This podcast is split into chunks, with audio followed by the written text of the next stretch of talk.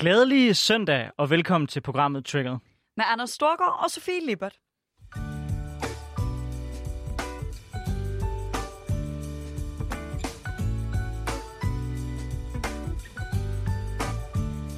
Nå, før vi gik i gang med det her program, der stod vi og snakkede lidt om alt det, der er sket i den her uge. Øh, og det er sådan lidt som om, at man næsten ikke helt kan sætte øh, fingeren på, hvad det er, der er sket, fordi der er sket så meget. Jeg ved ikke, jeg ved ikke om du vil lægge ud? Jamen, jeg tror, øh, noget af det, der har fyldt mest for mig, der sådan er sket den seneste uge, det er, at vi har, øh, eller at Socialdemokratiet, den socialdemokratiske regering, lægger op til en genforhandling af noget af ghettopakken. Og det er noget, der fylder ekstremt meget, når man er aktiv på venstrefløjen, og måske især, når man er aktiv øh, i SF. Øhm, og der er både øh, gode takter og mindre gode takter i det her udspil til at ændre lidt på ghettoloven, som vi jo tidligere har talt om her i programmet. Jeg vil sige, for mig, der har det været genåbning. Alt det ballade, der er kommet omkring Brexit igen, igen, igen, hvor britterne ikke kan finde ud af at overholde de aftaler, de har indgået. Det er nok ikke ligefrem verdens største overraskelse. Og så selvfølgelig den, den kampagne, der er kørt især på øh, Twitter omkring Text Me When You're Home, som har fyldt enormt meget i debatten i den her uge også, og som jeg tror også kommer til at fylde noget i de kommende uger. Det tror jeg helt sikkert, du har ret i. Øh, der er der er helt klart en, en folkemængde, der vil noget, og nogle politikere, der gerne vil reagere på det, og så en folkemængde, der måske ikke helt er, er tilfreds med den reaktion, de får ud af det. Øh, men jo i hvert fald også, altså nu snakker vi tit herinde øh, meget om sådan konkret politik, men, men som øh, venstrefløjsaktivist mener jeg jo også, at bevægelser i sig selv kan gøre en forskel, og jeg håber der virkelig, at en bevægelse som den her øh, vil, vil flytte nogle holdninger i vores samfund. Det er jeg i hvert fald også meget spændt på. Nå, Sofie, hvad trigger dig? Jamen, det, der trigger mig i dag, det er sådan set en artikel, som du sendte til mig, øh, som handler om alle de penge, vi ikke i det danske samfund har tjent på at, øh, at sælge vores velfærd. Altså ikke vores øh, konkrete velfærd, men idéerne til velfærden. Og jeg tror, at det, der trigger mig, det er sådan den her grundlæggende idé om, at vi burde have tjent penge på vores velfærd. Fordi helt grundlæggende mener jeg ikke, at velfærd øh, er, er ydelser, vi bør tjene penge på. Jeg mener hverken, at vi som samfund øh, har en, en vigtig opgave i at tjene en masse på, at vi er dygtige til at lave velfærd i Danmark. Men jeg mener sådan set heller ikke, at aktører, der udbyder velfærd i Danmark, øh, skal kunne tjene penge på det. Jeg mener ikke, at velfærd er noget, der skal skabe profit. Jeg mener, at velfærd er noget, hvor hver eneste krone skal bruges øh, på borgerne. Og derfor så bliver jeg en lille smule triggered, når det, der på den måde skrives, og det er jo en debat, du og jeg tit har omkring, hvor biased forskellige aviser er. Øh, men jeg bliver i hvert fald en lille smule triggeret over, at Berlingske ligesom skriver den her artikel med sådan en klar underbyggende præmis om, at selvfølgelig burde vi have haft tjent en masse penge på vores velfærd. Ja, det er jo nok ikke øh, verdens største overraskelse efter de debatter, vi også har haft i de seneste mange programmer om øko- økonomi.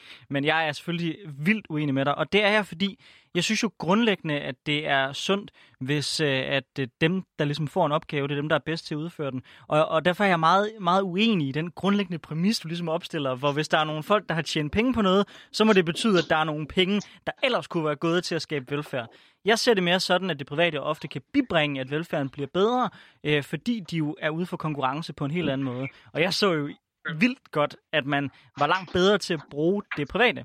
Også fordi, at man jo har en situation, hvor at man, vi kan se i Sverige, at de har tjent relativt mange penge på det. Og det er jo ikke, og det er jo ikke kun fordi, de har tjent penge i Sverige. Det er jo fordi, at når private så viser, at de kan noget på et hjemmemarked, så kan de også sælge det i, i udlandet. Men vi har selvfølgelig hævet nogle folk med, som kan udfordre os på den dagsorden, og hvem, hvem ellers end et uh, triggerpanel vil du præsentere? Jamen, det vil jeg rigtig gerne. Vi har øh, nemlig to af vores gode powerpanel-deltagere med i dag til at, øh, at diskutere med os. Øh, og den første, det er Sirid Fris fra Radikale Venstre. Sirid, øh, hvad tænker du om, om hele den her... Øh, du plejer jo på mange... Du er jo sådan en, der skifter lidt med, om du er mest enig med Anders eller jeg. Hvor placerer du dig her? Ja, jeg vil vildt gerne prøve, om jeg kan placere mig et sted i midten i, i dagens debat. Jeg synes både, der er noget vigtigt i, at vi som velfærdssamfund sørger for, at alle har fri og lige adgang til mange af de velfærdsydelser, som, som, som vi er så stolte af her til lands. Øh, at det ikke bliver et A- og et B-hold i, hvem der kan øh, købe sig til forskellige typer af hjælp. Det kunne være fødselshjælp eller hjemmehjælp. Øhm, så, så det er vigtigt for mig, men det er også vigtigt for mig, at det ikke er et mål i sig selv, at noget er leveret af det offentlige frem for det, øh, det, det private, og at der ikke nødvendigvis er et lighedstegn mellem det at øh, tjene penge på og levere en ydelse, og så at det skulle gøre oplevelsen dårligere for borgeren. Tværtimod tror jeg nogle gange, at den forskellighed og fleksibilitet, det giver, når der er flere aktører på et marked, kan være til glæde og gavn både for, både for den enkelte borger og for samfundet som helhed. Ja, jeg tænker også, det er lidt vigtigt, at vi i den her debat får udspecificeret, hvad det er, vi mener. Fordi øh, når vi ligesom bringer debatten ind, så er det jo ikke fordi, vi vil snakke privatiseringer. Det er mere i forhold til udliciteringer. Og for lige helt, helt kort, hvad forskellen på de to ting er, så er det, at alle folk skal stadigvæk have adgang til de offentlige ydelser, men at det er private, der kan stå for at levere ydelserne. Og jeg tænker, Greta Olivia, at du er uenig i begge dele. Ja, det er jeg. øh, jamen, for mig så handler det egentlig om tryghed, og derfor så er jeg... Øh, jeg har faktisk selv arbejdet en stor privat koncern, som erstatter familielægen, mere eller mindre. Og jeg synes, at det føltes vildt ubehageligt, når man kunne mærke, at det drejede sig om at hive penge og profit ud af velfærdsstaten, og ikke så meget om at behandle borgerne godt. Øhm, det jeg så der, det var, at der var en meget stor udskiftning blandt lægerne, så patienterne var aldrig sikre på, om de mødte en ny læge. Og derfor så sagde de tit til mig i telefonen, at øh, de slet ikke havde en læge. Og den her virksomhed, den vækster altså helt vildt, men der blev ikke tilsvarende ansat flere læger, så der var utrolig lange ventetider. Jeg tænker egentlig, at vi alle sammen i panelet og alle fire gerne vil have de bedst mulige velfærdsydelser og den tryghed, der følger med. Men det kommer jo af, at det for eksempel er noget kontinuitet. Det er den samme læge, man møder hver gang, og man skal ikke vente seks uger, hvis man har ondt i ryggen. Det tror jeg sådan set, vi er fuldstændig enige i. Øh, jeg tror mere, det er et spørgsmål om, hvad kan man sige, hvad rammerne er for det. Øh, fordi jeg er, jo, jeg er jo helt enig i, det, det, det skal ikke svinge fra, fra læge til læge. Men jeg synes jo godt, man kunne se på for eksempel at sige, okay, der er nogle ydelser på det her hospital. Lad os sige et, et hospital i Nordjylland. Jamen, øh, hvem er så bedst til at drive det? Er det offentligt det, eller er det private det? Og så få nogle private aktører ind, som man jo faktisk også gør, for eksempel i forbindelse med, at Falk jo også leverer ydelser til det offentlige i dag. Så det er jo noget, vi bruger i forvejen. Så er, er det ikke sådan lidt hårdt skåret op, øh, Greta, øh, når, når du ligesom opstiller det som om, at det, at det vil være konsekvensen? Jo, øh, det, det kan godt være, at det er hårdt at skåret op, men det er jo sandheden. Altså, øh, den måde, man øger sin profit på, det er jo ved at have færre ansatte per borger, der skal passes, eller det er ved at have øh, lavt uddannet eller ikke faguddannet til at passe borgerne, fordi de er billigere i drift. Og jeg synes faktisk, det er et rigtig godt eksempel, det er Sveriges ældrepleje. Øh, der var jo rigtig, rigtig mange, der døde under den første bølge af corona i Sverige. Og der viste det sig, at op til 40 procent på øh, de her ældre øh, centre, eller hvad hedder det, plejehjem, øh, var ufaglært. Og det er altså fordi, at, øh, at man gerne vil øh, have en stor profit ud af det. Sammenlignet så har vi i Danmark sådan noget omkring 14 procent, der er ufaglærte. Øhm, så det er en stor forskel. Så det handler jo altså også om kvaliteten. Øh, og den kvalitet og tryghed, den vil jeg ikke give køb på ved at sælge ud til private udbydere. Jamen ja, altså, og jeg placerer mig jo meget samme sted som Grete Olivia. Du, nu fik vi ikke lige sagt, øh, du er fra enhedslisten og stiller op til regionsrådsvalget. Øh, og det er måske altid en god, et godt pejlemærke i det her program, at hvis vi har nogen med fra enhedslisten, så er jeg meget enig. øh, men, det er vist det, man kalder for en indrømmelse, er det ikke? Jo, jeg har lige siddet i en paneldebat i går og sagt, der findes ikke et medlem af enhedslisten, der er mere venstreorienteret end mig. Nå, nok om det. Øh, fordi jeg synes egentlig, den pointe, du driver frem her, det er, det er enormt øh, relevant for den her debat, og det er jo også det, der trigger mig. Det er den her idé om, at, at hvis man har profit for øje, så risikerer man, at ens øje glemmer at se på noget af alt det andet. Hvis man øh, har en målsætning om at skabe profit, jeg kan selv huske det fra, når jeg har arbejdet i private virksomheder, at på McDonald's, øh, der var det jo klart, at øh, hvis ikke der var, hvad hedder det, øh, lange køer, så blev vi øh, sendt tidligere hjem, øh, sådan at der altid var lige præcis den mængde personale, der lige kunne klare det. Der var mm. aldrig øh, ekstra hurtig service, der var altid lige præcis den øh, mængde personale, vi kunne eller der kunne lave det serviceniveau, vi kunne tillade os, fordi på den måde kunne vi få mest mulig profit. Og det er jo den slags incitamenter, som jeg godt kunne frygte, kunne komme mere ind i vores velfærd. Mm. Hvordan ser du på det, Sigrid? Jeg tror, jeg kan sagtens forstå jeres bekymring, men jeg køber bare ikke præmissen omkring, at det er noget, der gør sig særligt gældende, når man bruger private øh, øh, udbydere versus hvis det offentlige står for det. Altså det her spørgsmål om at ønske at få mest muligt for pengene, det gælder jo uanset om man er en privat virksomhed, der søger en profit, eller om man er en kommune, der skal have næste års budget til at gå op. Øh, altså, det er jo ikke nyt, at der også mange steder i det offentlige er problemer med nummeringerne af, af personale. Det tror jeg ikke er et problem, der er isoleret til øh, McDonald's. Så det er jo sådan en indbygget mekanisme i, hvordan vores arbejdsmarked er skruet sammen, som er sindssygt spændende at, at debattere, men som jeg ikke synes udelukker, at man benytter sig af private udbydere, som slår sig op på måske at kunne nogle andre ting, end, end de offentlige selv kan. Nogle gange er der måske lidt kortere fra øh, kæk idé til innovativ ny løsning på øh, en given problemstilling inden for feltet. Øh, andre gange er der måske mere dynamik eller fleksibilitet i forhold til, at medarbejdere flytter rundt på tværs af landet, hvor det også jo nogle gange kan have ry for at være lidt mere øh, øh, træt i nogle sådan omstillingsprocesser.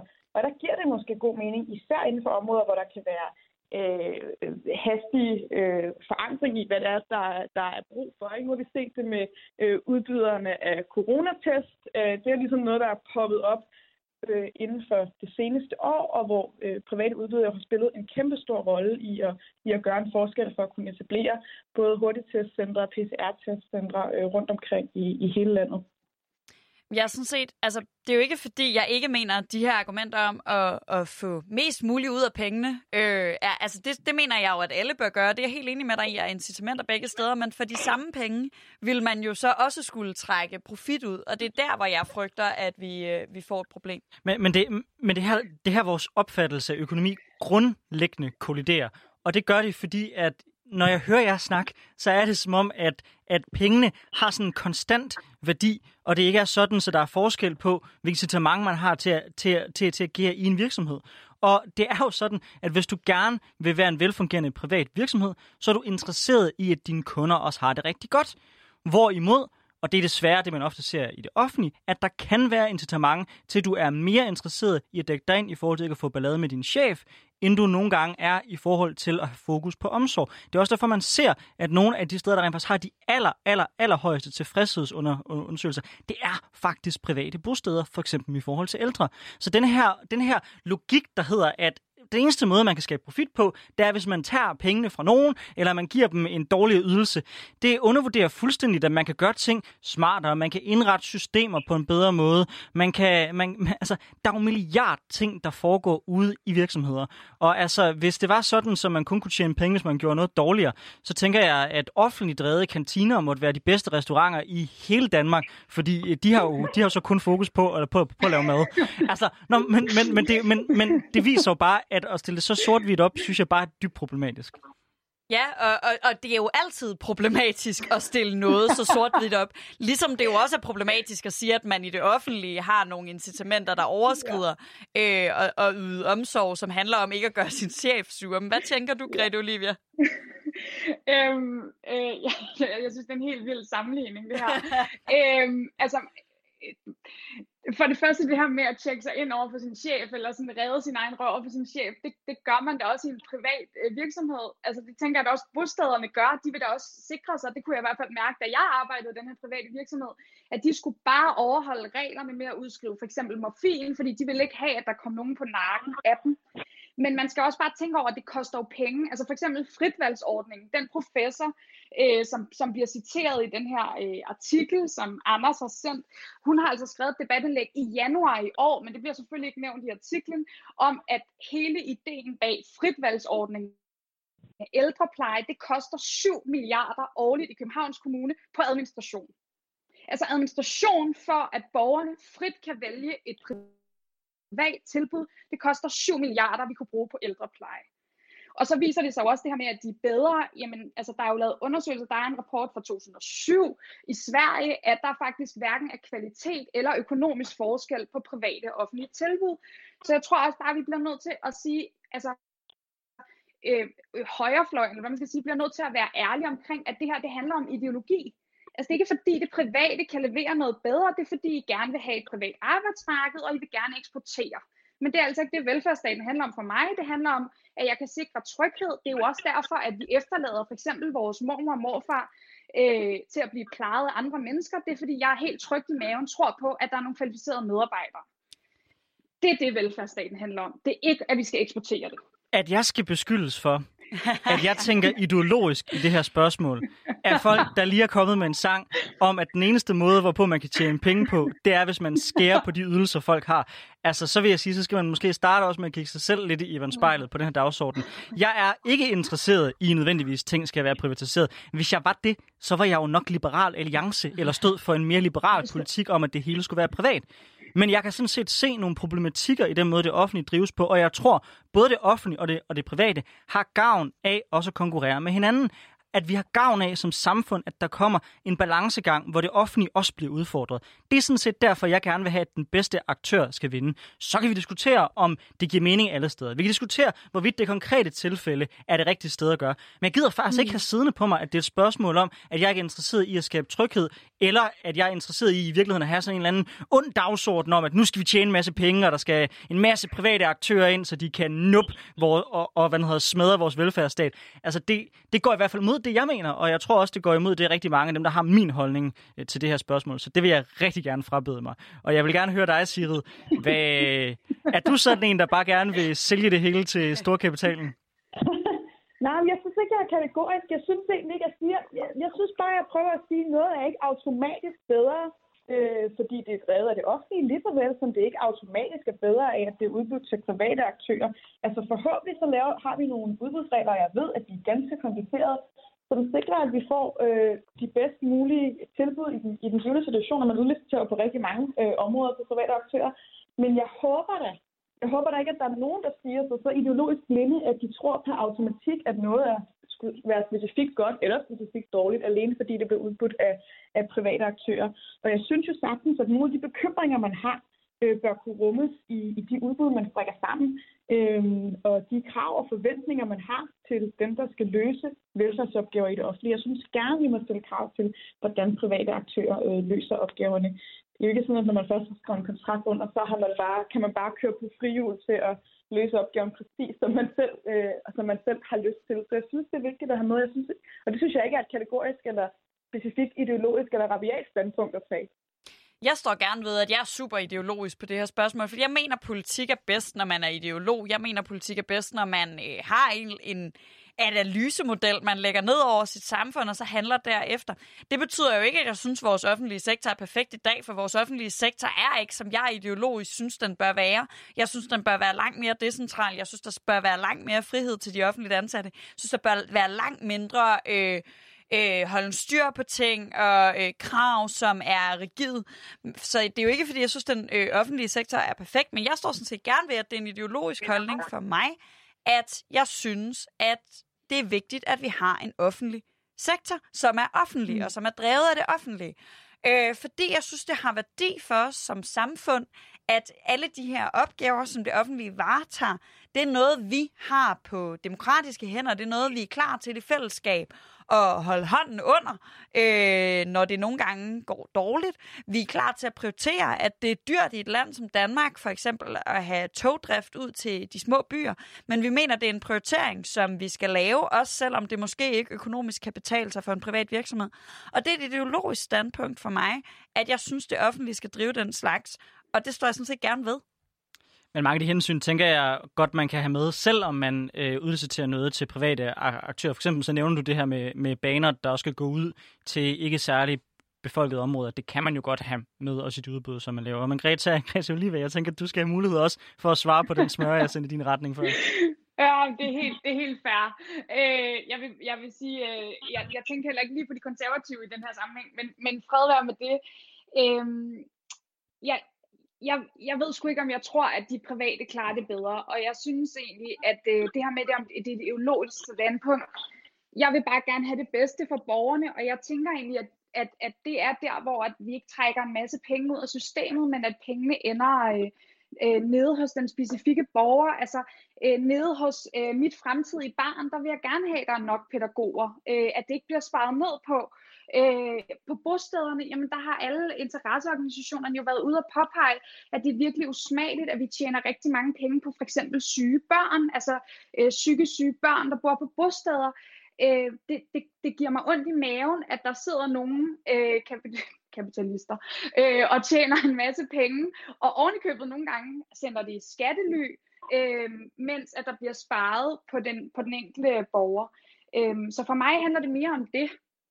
Jamen altså, skattely, det giver da også mig ondt i maven, og hvis der sidder nogle børn, der ikke får den hjælp, de har behov for, så gør, så gør det også, at jeg får ondt i maven. Jeg tror mere, det er et spørgsmål om, hvordan man opnår, at de folk får den hjælp. Og der er jeg jo så åben over for, at man også øh, får, det, får det private ind over det. Øh, fordi jeg mener bestemt ikke, at der er nogen naturlov, der hedder, at hvis det private står øh, for det, så sikrer det, at du har færre pædagoger. Og, og jeg vil mene, især jer, der, der står meget hårdt på, at det er den offentlige sektor, der skal drive de her ting, i bliver også nødt til at forholde jer lidt til, vi bruger også os, hvis man, hvis man korrigerer for inflation og så videre, så bruger vi faktisk flere penge, end vi, har, end vi har gjort nogensinde på den offentlige sektor. Vi bliver ved med at poste rigtig, rigtig mange penge i, og alligevel så føler borgerne, at de får en dårligere og dårligere service. Det synes jeg faktisk, vi mangler nogle konkrete svar på. Mm. Og det, det tror jeg, jeg, jeg, jeg synes faktisk, der er mange konkrete svar på det. Jeg mener, det er fordi, man har behandlet den offentlige sektor øh, enormt rigidt. Man har haft en holdning til det, der er, at der skal mere dokumentation, øh, flere krav, flere, øh, jamen altså, som, som man jo vil sige med et rigtigt buzzword, mere byråkrati i overvis. Vi har indført alle mulige, altså jeg, jeg husker tydeligt, at min, min egen mor, øh, hun er faktisk ikke engang ansat i den offentlige sektor rigtigt. Hun er ansat på en selvejende institution. Men, men hun har fået sådan nogle regler med, at hun skal registrere sine timetal, i stedet for bare at udføre den arbejdsopgave, hun har. Og det er et ekstra niveau af, at hun skal bruge tid på at sidde og sige, om, og måske brugte hun før halvanden time længere på at rette de studerendes opgaver. Måske gjorde hun ikke. Men i hvert fald så er det nu en prioritering for hende, som klart forringer hendes arbejdstid, og måske også det produkt, hun så leverer. Tilsvarende havde man så i øh, på folkeskolerne, lavede man de her regler med folkeskolereformen om, at så skulle folk sidde på skolerne, når de udførte deres arbejde. Altså, vores offentligt ansatte er blevet mødt af en voldsom mistillid, og jeg tror, det er det, der gør, at det er forringet. Jeg tror ikke, det handler om, at det er blevet bevaret på offentlige hænder. Jeg tror, det handler om, at man politisk har haft så lidt tillid til de offentlige ansatte, at man har indført en lang række krav, og især dokumentationskrav, som har betydet, at de har mindre tid til at gøre alt det, som mennesker i, i den danske offentlige sektor gør rigtig godt. Sidfrids Posjovski, øh, jeg tænker, at du som radikal jo nok er enig langt hen ad vejen med hele spørgsmålet om afbyråkratisering. Altså, jeg vil ikke stille dig det spørgsmål, men jeg vil i stedet for stille dig, om du er så klar til at gå planken ud på det også, og så, og så sige, jamen okay, vi kommer til at fyre tusindvis af djøffere, der sidder ude øh, og laver by- byråkrati i mange forskellige organer, og vi er også villige til at acceptere, at der nogle gange sker nogle fejl i det offentlige, hvor, øh, hvor at øh, der sker ulykker, og at det, det at lave øget regler for det og øget dokumentation, det faktisk kan have en større skadesvirkning, end at de fejl sker. Er du klar til at gå planken ud på det? Altså spørgsmålet, så stiller jeg, jeg er klar til, at der er djøffer, der, der skal miste deres arbejde, fordi vi får mindre byråkrati i landet. Altså det, jeg tænker, er det at... Det, der, er, det, er det sådan, jeg skal tage dit spørgsmål? Jeg tænker, hvis man, hvis man mener årsagen til, at det sejler i det offentlige, det er, mm. at der bliver brugt for mange kræfter på byråkrati, så følger det ret mm. logisk, at det må, det må betyde, at der er nogle ja. folk, der arbejder med byråkrati, der så skal ja, arbejde med noget andet. Jeg tror også, man tager fejl, hvis man tror, at det kun er djøffere, der sidder med store dokumentationskrav og, og administration. Det tror du ret i. En stor del af forklaringen på, at for eksempel del af sundhedsvæsenet er presset, er jo også, at både sygeplejersker, jordmøder og læger skal leve op til markant flere dokumentationskrav, mm. øh, end de skulle før i tiden. Så et øget byråkrati tror jeg ikke nødvendigvis gør, at jeg bliver bekymret for, øh, for statskundskabernes fremtidige jobs. Jeg tror snarere, det kommer til at frigøre nogle ressourcer, for eksempel hos nogle af de øh, øh, sundhedsmedarbejdere, jeg, jeg lige ridsede op. Og jeg tror grundlæggende, at du har ret i, at man skal være villig til at acceptere. Det gælder uanset om det er private eller offentlige, der løser opgaven. Men hvis man er klar til at slække på de byråkratiske krav, og det er jeg, så skal man også kunne tåle, at ting vil gå galt nogle gange, og at de fleste tossede byråkratiske regler er jo opstået af en grund.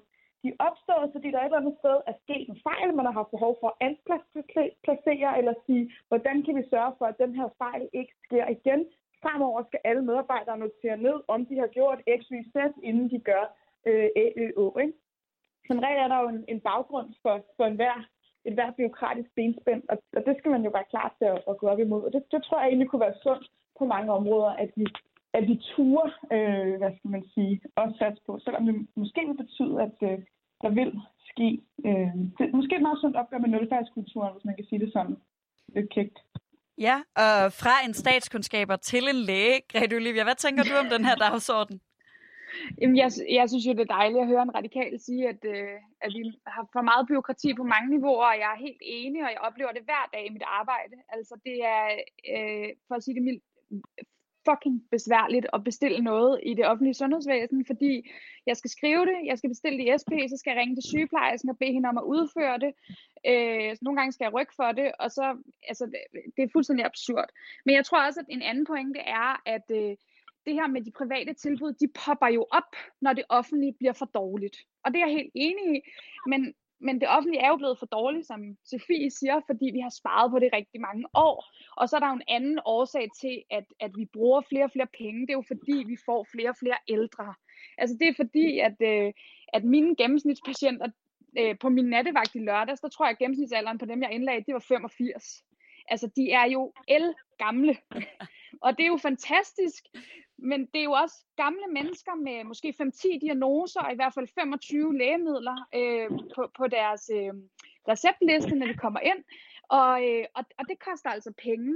Øh, udgifterne til medicin er, er noget af det mest stigende i det offentlige sundhedsvæsen. Det steg 87 procent fra 2007 til 2017.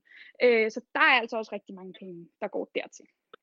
Det er, det er sådan, når man går ind og kigger på, hvor mange penge vi bruger per patient, så bruger vi stadigvæk rigtig, rigtig, rigtig mange penge også. Så det er ikke kun et spørgsmål om, at der er kommet flere ældre. Øh, til sidst, jeg tror ikke, vi når så meget mere, så I kan heldigvis ikke svare på det her. Jeg tænker, jeg slår jeres retning nu. Men bare lige nogle tal, som jeg har fundet frem. Øh, I perioden 2006-2016 Bare i, øh, inden for den pædagogiske sektor, der er andelen af akademikere steget med 60 procent, øh, chef- og specialkonsulenter er steget med 270 procent, og journalister er steget med 170 procent. Så ja, jeg er fuldstændig enig i, at mange af de folk, som vi har ude, de varme hænder, de knokler mere, end de nogensinde har gjort før.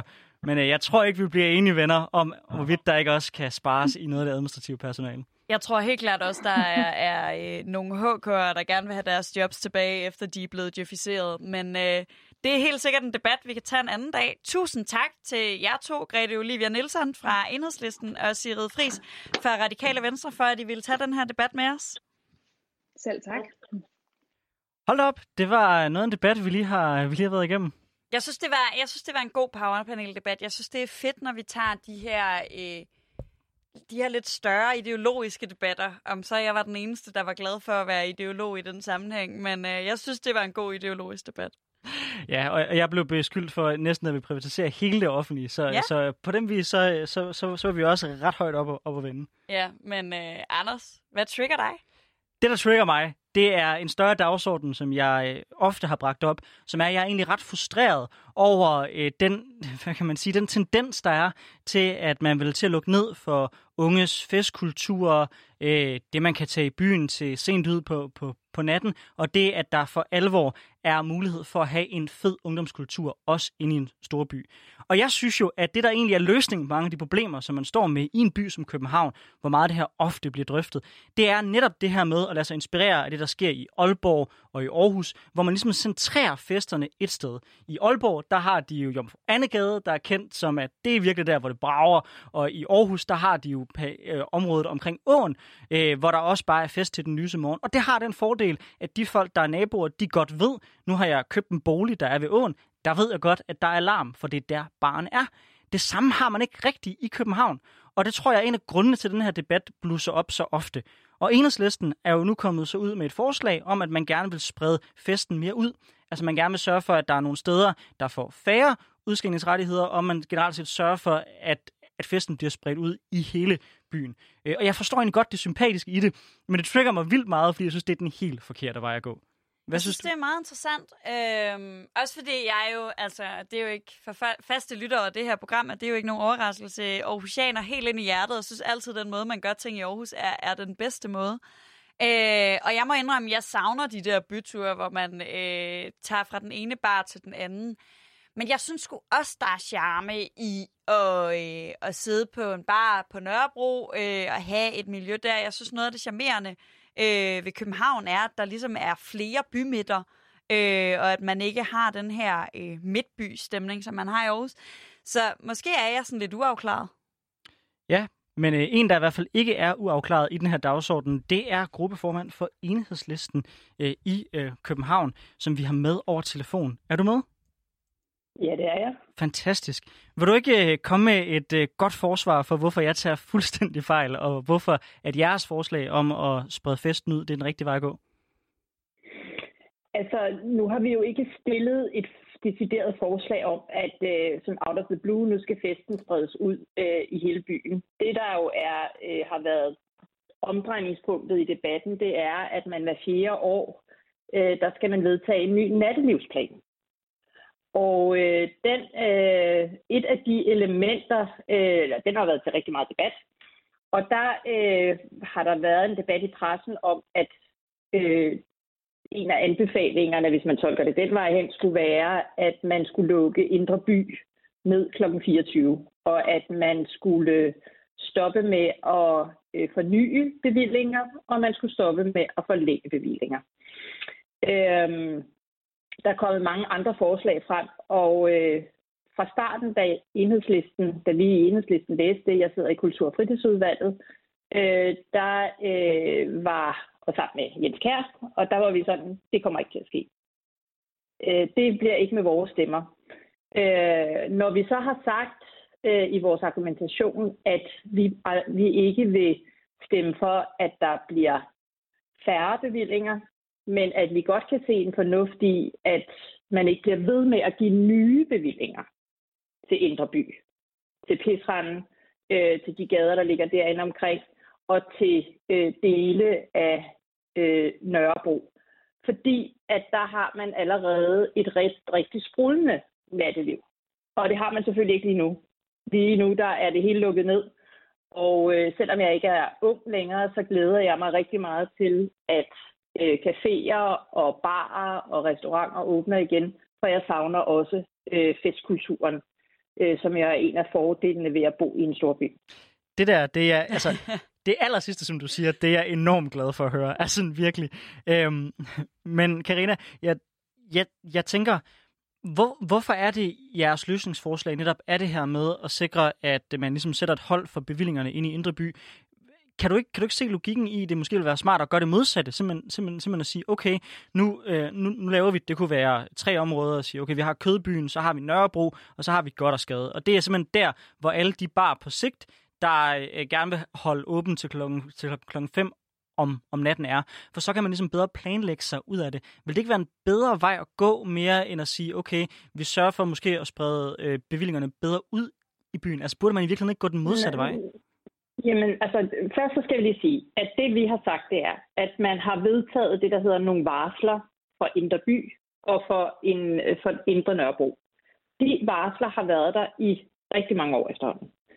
Og dem vedtog man på et tidspunkt, fordi at der øh, var rigtig mange øh, problemer, øh, særligt i, øh, i Indre By. Det var også sådan, at det ikke føltes særligt trygt for folk at gå ud og feste. Øh, det var også sådan, at fordi det der jo er, det er jo noget med, for os handler det om en balance. Øh, og når du spørger til, kunne der ikke være en idé i, at man tog en gade eller to gader i, på Indre Nørrebro eller på i Indre By, hvor man så sagde, okay, det er Fiskgaden. Men det er jo ikke det, der... Altså for det første, så kan man sige, man kan jo ikke bede folk om, der allerede bor der, som egentlig godt kan lide at bo i en stor by, hvor der også gerne må festes, men som skal som sige, når hvis I ikke kan, kan lide festen her, så må I bare flytte. Men det er jo også sådan, at der kan faktisk ikke være flere, rigtig mange flere barer i godt og skade. Så det er jo ikke der, de vil ligge. Altså, der er rigtig mange. Der er rigtig, rigtig, rigtig mange barer øh, og værtshuse i Indre By. Øh, og det er heller ikke sådan, at der ikke bliver givet nye bevillinger i Indre By og i dele af Nørrebro. Det er der gjort de sidste øh, år, også mens man har haft de her varsler, som jo er noget, der er blevet vedtaget i bevillingsnævnet. Så man kan sige, vi har ikke, vi har ikke haft noget som helst ønske om at ændre på noget som helst i forhold til, hvordan situationen er lige nu. I forhold til øh, den situation, der er, hvor at der kan være nogle, vi har sagt, det er meget vigtigt, at der kommer flere toiletter, at der kommer mere støjvagter, eller flere støjvagter, at der kommer, at man begynder at gøre noget ved, så man kan føle, at man er, føler sig sikker, når man går i byen. Vi vil af med den der krænkelseskultur, som også er en del af nattelivet, og som jeg tror, ingen har lyst til. Øhm, så, så på en eller anden måde er den her debat ligesom kørt af sporet. Til gengæld, så har vi gået ud og sagt, vi tror på, at der er nogle steder i byen, hvor der godt kunne være mere gang i gaden, end der er i dag. Men det er ikke noget, hvor vi siger, nu skal vi bare have det hele sådan spredt ud, så det bliver sådan en, sådan, så der slet ikke må være, sådan, så det hele bliver lige kedeligt i hele byen. Men der kunne sagtens være nogle områder, hvor man godt kunne tænke sig øh, at have noget mere liv. Og det skal selvfølgelig kun være, hvis det er, at de beboere i området og lokaludvalgene og øh, er interesseret i det. Og det tror jeg faktisk, det er et af de områder, hvor der er begyndt at komme sådan en mere gå i byen kultur. Det er jo for eksempel i Nordvest. Altså bare for nogle år tilbage, så var, det jo, så var der måske et par enkelte brune værtshus, men det var det. Men det er jo der, hvor man også synes, det kan være fedt at hænge ud. Ja, så jeg hørte i virkeligheden lidt, fordi nu placerede jeg mig sådan lidt, øh, lidt øh, strategisk i midten og uafklaret mm. før. Men jeg hører lidt det, du siger, som om det fakt- målet faktisk er, at der skal være flere festlige steder i København. Ja, og jeg synes faktisk, altså jeg synes også, at noget af det, som, som vi rigtig gerne vil, øh, vil, vil foreslå, det er i virkeligheden, at man kan finde nogle steder, hvor der ikke er særlig meget beboelse. Et af de steder, som måske kunne være interessant at kigge på, det er nede omkring Fields, hvor at IKEA skal bygge noget, hvor der nærmest er, er sådan, måske ikke direkte fra en motorvej, men der er veje på begge sider. Mm. Men der kommer til at være et stort område der, hvor at øh, der kunne man sagtens vælge at sige, man skal der ikke være der, hvor man kan holde noget, noget lidt mere larmende fest. Noget, hvor man også kan hænge ud, og der er i hvert fald ikke noget, hvor det kan blive sådan lidt kultagtigt. Fordi der er jo også noget med, jeg ved i hvert fald, når jeg rejser ud i verden, øh, når man kommer til andre store byer, hvis man kan finde sådan en eller anden nedlagt fabrik, eller hvis man kan finde sådan et område, der er lidt goldt, men hvor der rent faktisk sker nogle ting, så er det jo dit fedeste sted frem for at komme, øh, gå der, hvor alle turisterne er, eller hvor der er det etablerede natteliv. Øh, og det tror jeg, vi skal prøve at se, om vi ikke kan udpege. Det kunne også godt være ude på Resthaløen, hvor øh, der heller ikke er nogen øh, naboer i nærheden. Og på den måde, så kan man ligesom, så kan man både have de der meget støjende fester, nogle steder, hvor der ikke er naboer, så skal vi finde ud af, hvordan man finder en balancegang. Altså det er jo ikke sådan, så der ikke skal være fest i Indre By. Det, der i hvert fald er væsentligt derinde, det tror jeg bliver det, eller det ved jeg, det vi kommer til at gå efter, det er, at vi gerne vil sikre, at der kommer noget mere renhold, at der kommer nogle flere øh, vagter, støjvagter, at der kommer øh, en anden kultur, hvor man passer på hinanden, men også hvor man sørger for, at når festen foregår ude på gaden. Og det er jo i virkeligheden det, der, øh, som i hvert fald beboerne derinde øh, gør, at de ikke kan sove om natten. Det er jo, hvis der er slagsmål og fest ude på gaden. Og måske har man i virkeligheden mest lyst til øh, at være inde på barerne og sidde og få sin øl, og ikke bare kun bevæge, være ude på gaden, øh, øh, hvad det hedder, som jo er det, der giver problemerne. Nå, Karina, jeg vil simpelthen til at, jeg vil simpelthen til at starte med at lægge ud med at man sige, jeg synes, du sælger den meget bedre nu, end det indlæg, jeg læste fra jer. Altså sådan, du har, du har mig næsten, du har mig næsten. Men der er, der er dog nogle steder, hvor jeg selvfølgelig er uenig med dig. For det første, så er det hele det her spørgsmål om, at man ikke bare kan sige til folk, at de skal flytte. Altså, jeg synes jo, det er lidt, det er lidt ligesom øh, folk, der bor tæt på en lufthavn. Der ved man også godt, at der er larm, der er forbundet med det. Øhm, og det samme gør jo også gældende ved de folk, der bor meget tæt på en motorvej. Altså, der er bare nogle steder, hvor vi som samfund bliver nødt til at sige, ved du hvad, den her aktivitet bliver nødt til at være et sted, og ja, det er selvfølgelig problematisk for jer, der bor der, men det har man så også indtænkt i, at man bor der. Øh, der, så derfor synes jeg faktisk godt, at man kan, man kan sige, okay, sådan et, sådan et sted som, som, som godt og skade, der er det lidt vilkår, hvis man har valgt at bosætte sig der. Og jeg mener sådan set også godt, at man kan presse flere bar derind. Men jeg har, et, jeg har faktisk et forslag til dig, som jeg måske tror, jeg kan sælge til dig, øh, som er hele det her spørgsmål om renlighed på gaden. Hvorfor er det, I ikke øh, siger, okay, fint, vi giver bedre muligheder for, at man kan anlægge bar i godt og skade, men så siger vi til at de bar, der er på godt og skade, de skal øh, fælles betale ind til, at der bliver ryddet hver morgen, så at der er fuldstændig clean, lækkert, og at der er ro om natten ved deres sikkerhedsvagter, så man ligesom siger, okay, fint, I får en ret liberale vilkår til at drive jeres forretninger, men skal skal I så også tage et samfundsansvar. Kunne det ikke være noget, man kunne få et parti som Enhedslisten til at hoppe på? Øh, altså, jeg, jeg, det, man vil, noget af det, vi gerne vil kigge på, det er jo, at branchen også tager et større ansvar. Både et større ansvar i forhold til renhold, og et større ansvar i forhold til at sikre, at øh, der er en ordentlig tone og et sikkert miljø, når det er, man er inde på barerne. Men, men jeg tror ikke, at vi løser nattelivet i København ved at sige, at nu er der to-tre grader, hvor at det skal være et stort festinferno. Fordi at jeg tror simpelthen ikke kun, at det vil nøjes med at være der. Altså, der er jo, altså på den måde, der, altså man skal jo tænke på, at Aarhus kan jo nærmest ligge i Indre By, ikke? Nej, det kan det godt ikke, men, men altså, Aarhus altså. er jo en meget, meget mindre by. Når man, altså, Aalborg er en vanvittig lille by, så selvfølgelig kan man sagtens sige, når man der er en festgade, og det er måske i virkeligheden også det, der er kunder til. Men når vi snakker København, når vi altså ikke lige har corona, så er det jo både, at der kommer virkelig mange turister. Men København er jo også et sted, hvor man kommer fra hele Storkøbenhavn, når man vil ind og feste i weekenderne, og det skal der være plads til. Men jeg tror faktisk, at altså, vi kan jo se, at der er andre steder i... Altså helt personligt, så har jeg det sådan, at når jeg går i byen, så går jeg i byen på Nørrebro eller på Vesterbro. Øh, jeg går aldrig ind i Indre By, fordi jeg synes simpelthen, at der er for mange turister, der er for meget larm og ballade. Øh, men det er ikke fordi, at jeg bare vil sidde på en stille bar og drikke et glas øh, hvidvin. Det er bare fordi, jeg synes, der er mere miljø de steder. Og derfor tror jeg faktisk, at vi kan skabe en stor by, hvor der er øh, hvad det hedder, et sprudlende natteliv mange forskellige steder. Vi kan jo se et af de nye steder, hvor der er kommet et, et meget sådan, hvad skal man sige, livligt øh, liv, og det er ude på bryggen. Men derude, der kan man også begynde at se nu, at der begynder det også måske at blive sådan, det er måske ikke der, vi skal sige, når men nu rykker det alt sammen derud. Der er måske andre steder, hvor vi sådan ligesom spreder det ud i byen, sådan så vi i virkeligheden får et niveau, som er øh, til at leve med, men også, at det bliver interessant, når man går i byen, at man kan bevæge sig rundt i forskellige dele af København og finde forskellige måder at gå i byen på forskellige kulturer, i stedet for at vi alle sammen skal stå og træde hinanden over tæerne i en godt og skad. Det var alligevel fandens. Jeg tror simpelthen, du har, du har øh, formået at overhale mig indenom, og så nu være mere tilhænger til festen skal spredes til der skal være mere fest end jeg. Øh, men, men altså, jeg, jeg, vil jo, jeg vil jo sige, jeg tror årsagen til, at det her det bringer så mange sind i kog i øh, København, mm. det er netop mm. det her med, at det er spredt så meget ud. Fordi jeg er da enig i, at der skal selvfølgelig være forskellige typer segmenter, der, der skal lægges ind, og København også er en større by. Men altså, jeg oplever i hvert fald som ung, at når jeg tager i byen, så ender man med at flakke det halve af København rundt. Fordi så er der nogle venner, der er på en eller anden bar det, et, det ene sted, mm. og så er nogen, der er det andet sted. Og fordi at alle byområderne er spredt så meget rundt de hvad noget, steder, man tager hen, så ender man med at være sådan lidt fuld og flakke rundt på gaderne imellem. Øh, og jeg tror meget, at det er også det, der skaber så meget utilfredshed, fordi at det spreder støjen ud, hvor, hvor jeg tænker, at måske kan man ikke isolere det til en gade, men man kan nok godt isolere det, synes jeg, bedre, end man gør i dag, til nogle særlige områder, hvor man så ved, okay, det her er festområder, øh, frem for at, at, at det hele skal ligge fuldstændig spredt. For der vil, der vil, der vil, der vil jeg sige, det er altså, synes jeg, meget, meget specielt for, for, for København, også i forhold til andre store byer, jeg også har besøgt. Ikke? Men altså, må jeg spørge dig om en ting?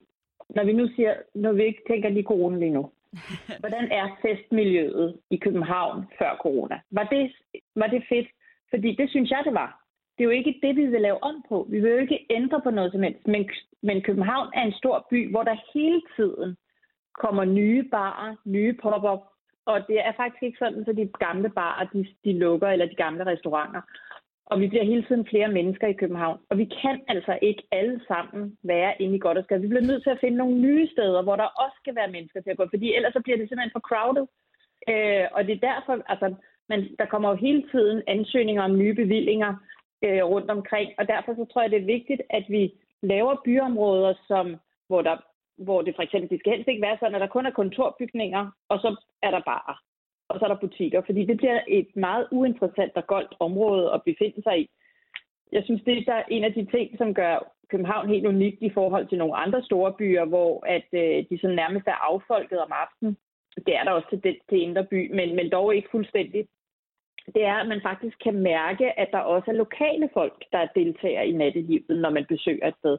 Og det giver sådan en helt unik charme. Det er i hvert fald noget af det, når jeg besøger Berlin. For eksempel, så prøver jeg at finde de der steder, de der nye steder, hvor jeg bare kan mærke, at hey, det er faktisk også her, hvor folk, der bor i gaden eller bor i området, går i byen. Det er det, jeg synes, der er de mest spændende steder at være. Og så, tror jeg, og så har vi jo stadigvæk dem, der gerne vil være inde i Goddersgade, dem, der gerne vil komme udefra, dem, de unge, der vil der altså, så meget bevæger man sig altså heller ikke. Så må man jo bare, altså, helt ærligt, man har en mobiltelefon i dag. Det er jo ikke sådan, at man skal til at sende et brev eller aftale, at man skal mødes under uret kl. 12, og så skal alle bare være der, og så skal man bevæge sig rundt i samlet flok. Jeg har aldrig haft problem med at finde mine venner rundt omkring i København. Det var bare at smide en sms. Ja, øhm, det, og, det, og det har du også fuldstændig ret i. Øh, det kan så nogle gange måske fremkomme lidt smule sværere, når man har fået noget at drikke, men nu var det egentlig ikke så meget den udfordring, der er i at finde sine kammerater, jeg var, jeg var, jeg, jeg problematiseret. Det var, mere, det var mere den gene, det kunne være for naboerne, at man bevægede sig rundt, øh, og når man har fået noget at drikke og bevæger sig rundt, flakker rundt i byen, så er man jo måske også lidt mere højlyttet, end man ellers vil være. Men der tror jeg i virkeligheden, jeg er blevet lidt hooked på ideen om at, øh, at få, få spredt nogle af de her ting ud, fordi hvis der er noget, jeg føler kan... kan altså, ja, hvis der er noget, der har dræbt mine byture i København, jeg har gået meget, meget lidt i byen i Indre By, øh, så er det at sidde på en øh, bar på Nørrebro, og så gerne ville danse. Og så sætte sig op på cyklen, mm. og så cykle til Kødbyen. Og når man så kommer ud til Kødbyen, eller ind til Kødbyen, må det næsten hedde, ja. ud fra Nørrebro, mm. øh, så står man der, så er man faktisk blevet alt for træt til overhovedet at danse. Mm. Så hvis vi kunne få nogle mm. steder, man kunne danse på, på Nørrebro, så er jeg faktisk helt ja. vildt hooked på det her. Mm. Og også, mm. min cykelben er også, jeg bor i Brøndshøj, rigtig hooked på mere ja. byliv i Nordvest. Øhm, mm. Så jeg tror i virkeligheden, at hvis jeg sådan, nu har jeg stået lidt og, og, og lyttet og prøvet at danne en holdning, at jeg synes, at jeres problematikker spiller enormt godt op af hinanden, og jeg tror på mange måder, at enhedslistens forslag her kan være med til at gøre, at jeg ikke netop cykler igennem byen og råber, og så når ud ind til kødbyen, og så opdager, at jeg skal cykle hele vejen tilbage igen, fordi jeg slet ikke gider danse længere. Mm. Øh, det tror jeg kan løses af det her forslag. Hvad tænker du, Karina?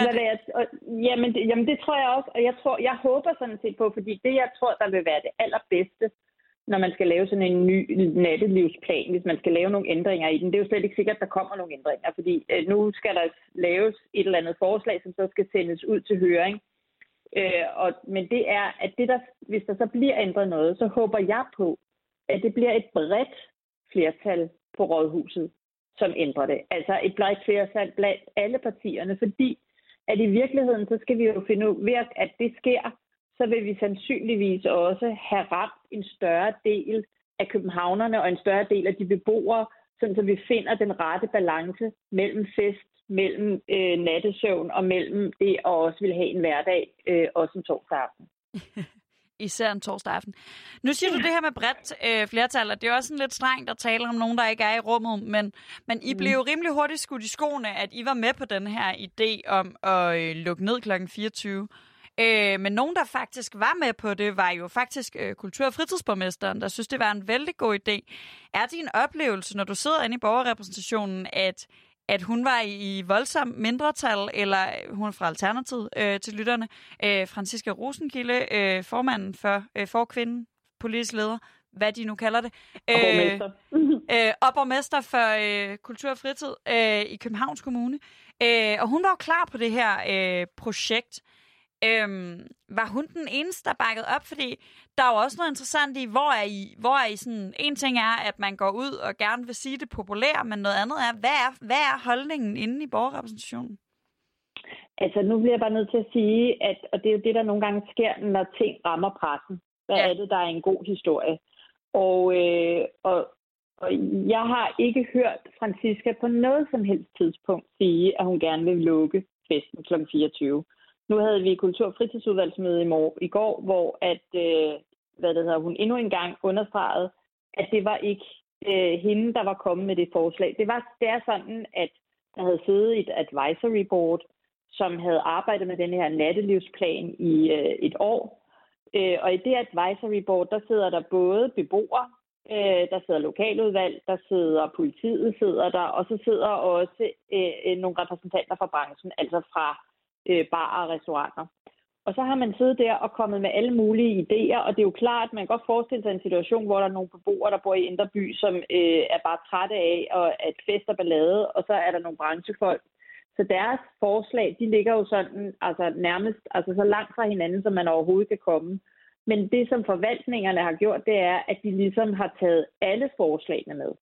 Og så har de ligesom øh, sagt, at øh, vi kan gå, vi kan selv dem, hvor beboerne sagde, nu skal der, nu skal der virkelig mange, en helt ny restriktiv politik til.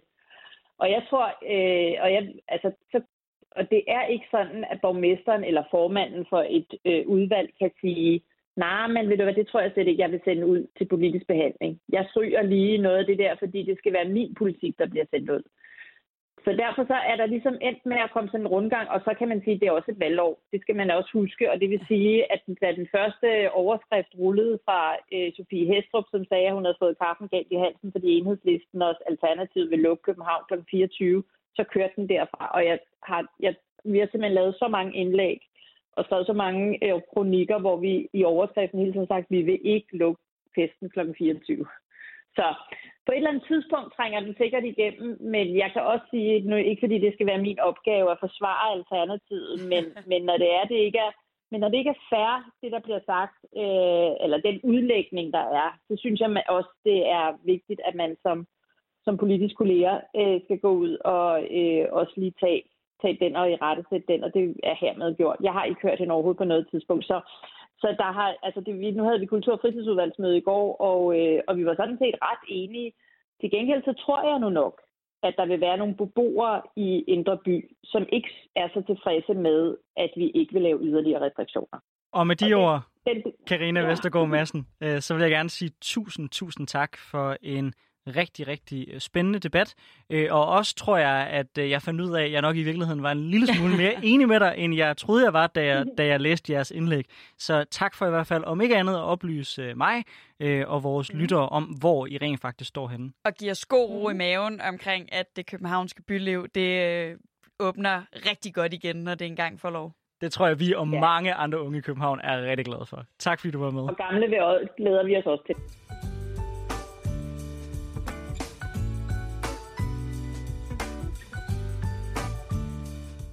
Ja, sådan kan man selvfølgelig også blive klogere. Øh, jeg læste det indlæg klart, som om, at øh, de vil øh, sådan begynde at lukke festen ned ved bare at sprede den ud, og så, så på, på, den, på den vis lukke ned for nogle af de problemer, der er i godt og skade. Der må jeg bare sige, der blev jeg klogere. Og det er jo fedt. Det er, alt, det er altid godt at blive klogere i løbet af debat. Klokken tre om natten mig øh, kunne vildt godt tænke sig, at, øh, at der var flere barer tættere på Brøndshøj. Så jeg, jeg er bare kæmpe fan nu. ja. Nå, men vi skal jo også kigge lidt ind i, hvad der kommer til at ske i den næste uge. Og jeg er jo lidt spændt på, når I, kære lyttere, øh, sidder, eller sidder og hører det her afsnit, om der er til den tid landet en eller anden form for genåbningsaftale. Øh, jeg tror, det bliver en genops- genåbningsaftale, hvis den lander, før det her bliver bragt. Der overhovedet ikke kommer til at give mig det, jeg gerne vil have, som er min kolde fadøl, der på den sidste snak. Øh, og indtil det sker, så vil jeg sådan stille mig sådan rimelig... Øh, hvad kan man sige, skeptisk over for de her genåbningsplaner, for at være helt ærlig? Ej, der må jeg indrømme, jeg hæpper øh, uagtet, hvor gerne jeg vil til frisør på bar, så hæpper jeg stadig sindssygt meget på uddannelsesinstitutionerne. Jeg hæpper på, at øh, eleverne i 5. til 8. klasse øh, kan komme lidt mere afsted. Jeg hæpper på, at eleverne på ungdomsuddannelserne kan komme lidt mere afsted. Jeg hæpper på, at eleverne på de videregående uddannelser kan få lov overhovedet at komme tilbage til deres fysiske undervisning. Øh, det, skulle, øh, det, det er allerøverst på min prioriteringsliste, uagtet at øh, det giver præcis nul ændring i mit eget liv. Ja, og, og, og, det, og det er også vigtigt, og tak for, for, for mig til at fremstå mega usympatisk nu. Det, det, det men, altså, men, men, jeg vil også men, gerne have fadøl og frisør, det vil jeg virkelig gerne. Men derudover så deler jeg mange af dine, dine prioriteringer. Jeg vil bare også gerne virkelig snart have den fadøl. Men hvad tror du ellers kommer til at være de emner, der kommer til at røre sig? Jamen, det er virkelig et godt spørgsmål. Altså, øhm, der er en... Altså, noget, der virkelig sådan blusser op, og det har været en ting længe, og det er længe siden, jeg var i den første debat om det, det er jo de her danske børn, der sidder i syriske fangelejre.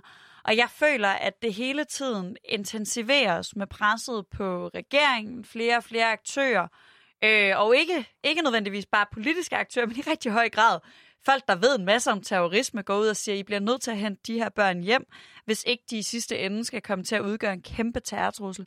Og mit indtryk er, at, at presset virkelig øges på regeringen i de her dage. Senest kom der jo sådan en undersøgelse, der viste, at deres eget bagland var lidt træt af, at de ikke kunne tage sig sammen og hente de her børn hjem uden der skal gå Mogensen og Christiansen i den, øh, som, det, er, det, er et andet program, som jeg jo kan anbefale, folk også øh, ser og lytter til, øh, så vil jeg sige, at jeg havde den samme fornemmelse som dig, indtil der kom en meningsmåling ud, der viste, at der stadigvæk er et massivt flertal, der ikke mener, at vi skal tage imod de børn.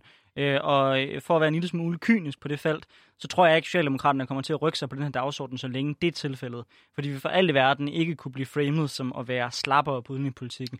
Og det er i langt hen ad vejen det, som det her emne øh, desværre er blevet til. Og derfor tror jeg sgu rigtig helt, at man får, får dem rykket. Så skal der i hvert fald ske noget politisk, hvor nogle af partierne på den borgerlige side skal springe fra. Og det synes jeg er en vildt interessant pointe, at det her er som udlændingepolitik, hvilket jo er ret grotesk, når vi taler om nogle danske statsborgere, der sidder i nogle fangelejre i et andet land. Det er meget svært for mig at, at se det udlændinge, udlændingepolitiske i det. Det er børnepolitik, retspolitik, sikkerhedspolitik, rigtig mange andre typer politik end udlændingepolitik, hvis du spørger mig. Ja, og det er jeg langt hen ad, hen ad, hen ad, vejen enig med dig i. Øh, Det er bare desværre facts on the ground på nuværende tidspunkt. Helt sikkert, og så længe det er integrations- og udlændingeordføreren, som øh, bliver sendt i felten for Socialdemokratiet, så øh, bliver det nok ved med at være det. Tror du, det siger noget om deres position, at det er Stokkelund, de sender afsted? Det tror jeg i den grad, det gør. Øhm, men det var alt, vi nåede i dag. Vi Ja. vender tilbage om en uge.